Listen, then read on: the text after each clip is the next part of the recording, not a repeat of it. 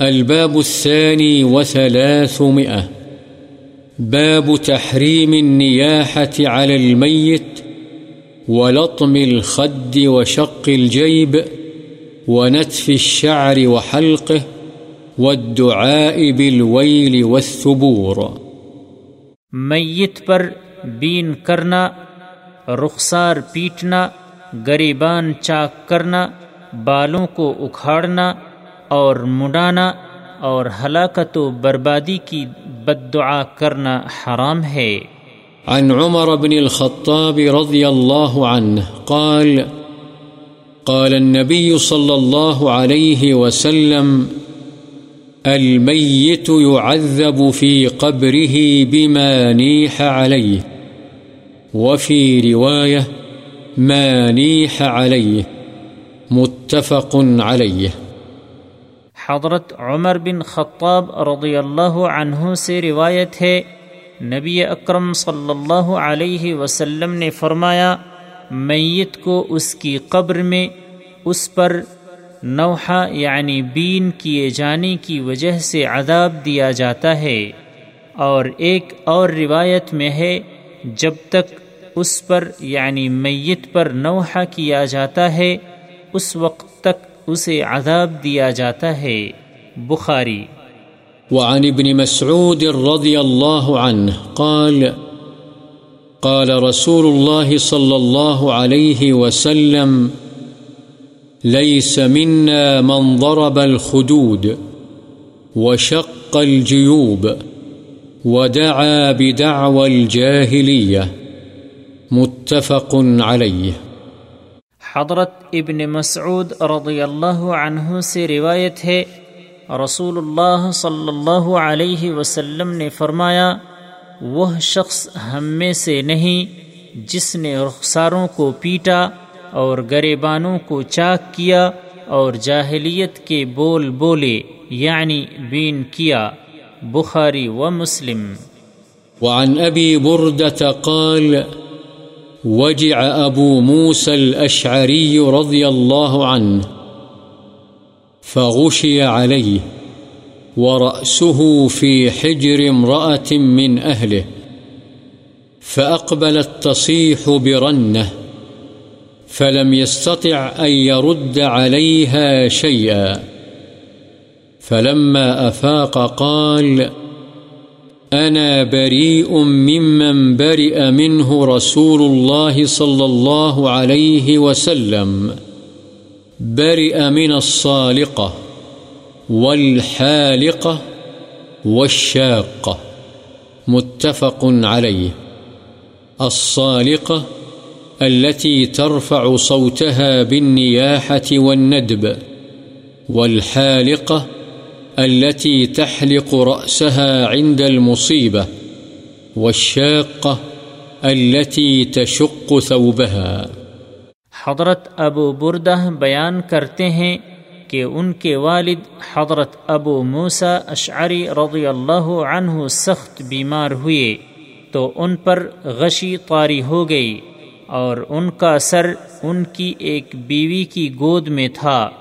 وہ چیخ چیخ کر رونے لگی، لیکن آپ بے ہوشی کی وجہ سے اسے نہ روک سکے۔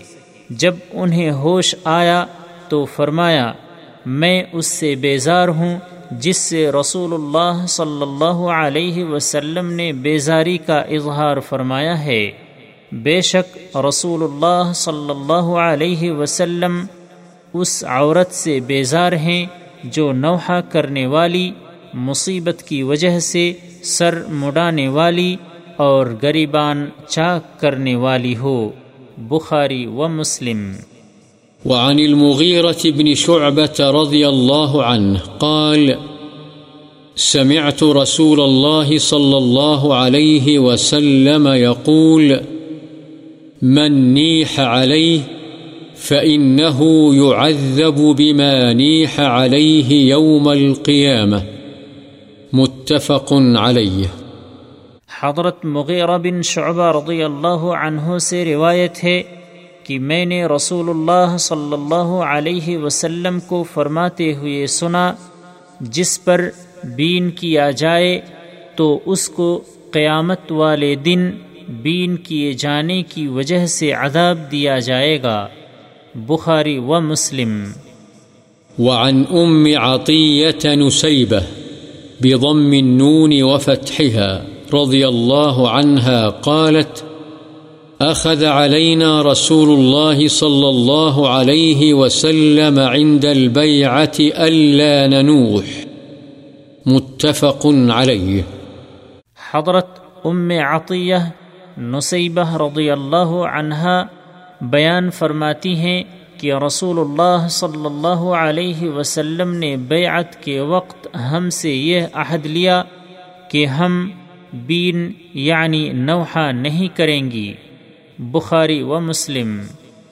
وعن النعمان بن بشير رضي الله عنهما قال أغمي على عبد الله بن رواحة رضي الله عنه فجعلت أخته تبكي وتقول واجبلاه وكذا وكذا، تعدد عليه.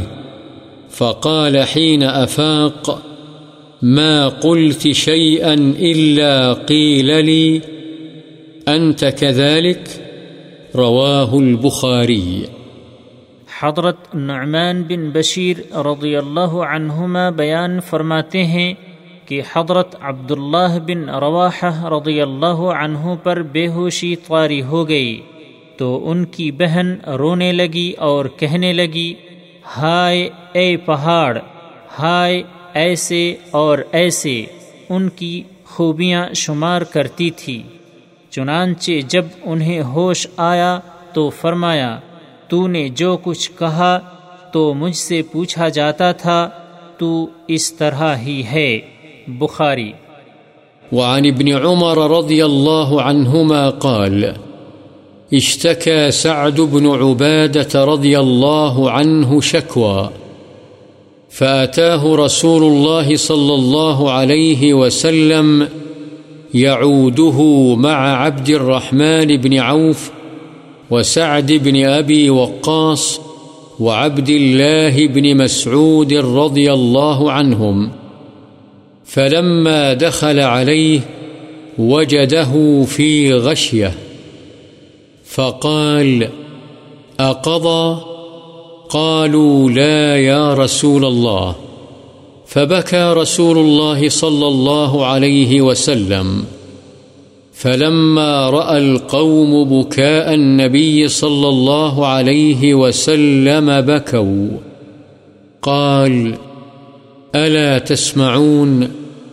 إن الله لا يعذب بدمع العين ولا بحزن القلب، ولكن يعذب بهذا وأشار إلى لسانه أو يرحم.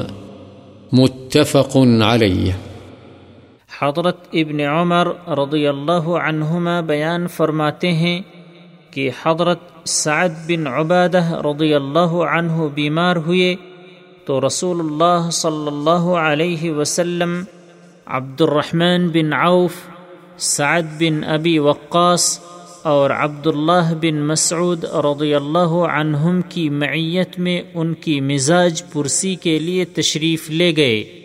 جب ان کے پاس پہنچے تو انہیں بے ہوشی کی حالت میں پایا۔ آپ صلی اللہ علیہ وسلم نے پوچھا، کیا ان کا انتقال ہو گیا ہے؟ انہوں نے عرض کیا، اللہ کے رسول نہیں۔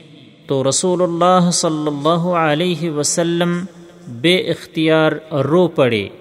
جب لوگوں نے نبی صلی اللہ علیہ وسلم کو روتے ہوئے دیکھا تو ان پر بھی گریا طاری ہو گیا۔ آپ صلی اللہ علیہ وسلم نے فرمایا، کیا تم سنتے نہیں کہ اللہ تعالی آنکھ کے آنسوں کی وجہ سے عذاب دیتا ہے نہ دل کے غم کے سبب؟ لیکن وہ اس کی وجہ سے عذاب دیتا ہے اور اپنی زبان کی طرف اشارہ فرمایا، یا رحم، فرما کر معاف کر دیتا ہے۔ بخاري ومسلم وعن أبي مالك الأشعري رضي الله عنه قال قال رسول الله صلى الله عليه وسلم، النائحة إذا لم تتب قبل موتها تقام يوم القيامة وعليها سربال من قطران ودرع من جرب۔ رواه مسلم. حضرت ابو مالک اشعری رضی اللہ عنہ سے روایت ہے رسول اللہ صلی اللہ علیہ وسلم نے فرمایا، بین یعنی نوحہ کرنے والی عورت اگر مرنے سے پہلے توبہ نہ کرے تو اسے قیامت کے دن اس طرح کھڑا کیا جائے گا کہ اس پر تارکول کا کرتا اور خارش کی زرہ ہوگی۔ مسلم۔ وعن أسيد بن أسيد التابعي، عن امرأة من المبايعات رضي الله عنها قالت كان فيما أخذ علينا رسول الله صلى الله عليه وسلم في المعروف، الذي أخذ علينا ألا نعصيه فيه، ألا نخمش وجها ولا ندعو ويلا ولا نشق جيبا وألا ننثر شعرا. رواه أبو داود بإسناد حسن. حضرت اسید بن ابی اسید تابعی اس عورت سے روایت کرتے ہیں جو رسول اللہ صلی اللہ علیہ وسلم سے بیعت کرنے والوں میں سے تھی۔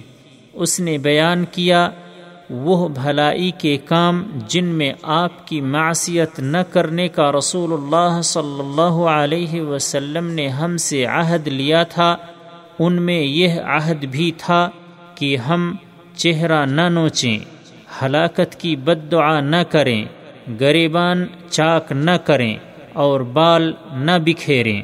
اسے ابو داود نے صحیح سند کے ساتھ روایت کیا ہے۔ وعن أبي موسى رضي الله عنه أن رسول الله صلى الله عليه وسلم قال، ما من ميت يموت فيقوم باكيهم فيقول واجبلاه وسيداه أو نحو ذلك، إلا وكل به ملكان يلهزانه. أهكذا كنت؟ رواه الترمذي وقال حديث حسن. اللهز، الدفع بجمع اليد في الصدر. حضرت ابو حریرہ رضی اللہ عنہ سے روایت ہے، رسول اللہ صلی اللہ علیہ وسلم نے فرمایا، جو بھی مرنے والا مرتا ہے، تو اس پر رونے والے کھڑے ہو کر کہتے ہیں ہائے پہاڑ، ہائے میرے سردار یا اس قسم کے اور الفاظ۔ تو اس میت پر دو فرشتے مقرر کر دیے جاتے ہیں۔ وہ اسے سینے پر مکے مارتے ہیں اور کہتے ہیں، کیا تو ایسا ہی تھا؟ اسے ترمیدی نے روایت کیا ہے اور کہا ہے، یہ حدیث حسن ہے۔ وعن رضی اللہ عنہ قال قال رسول الله صلى الله عليه وسلم، اثنتان في الناس هما بهم كفر، الطعن في النسب والنياحة على الميت. رواه مسلم. حضرت ابو حریرہ رضی اللہ عنہ سے روایت ہے، رسول اللہ صلی اللہ علیہ وسلم نے فرمایا، دو چیزیں لوگوں میں ایسی ہیں جو ان کے حق میں کفر ہیں۔ نصب میں تانہ زنی کرنا اور میت پر نوحہ کرنا۔ مسلم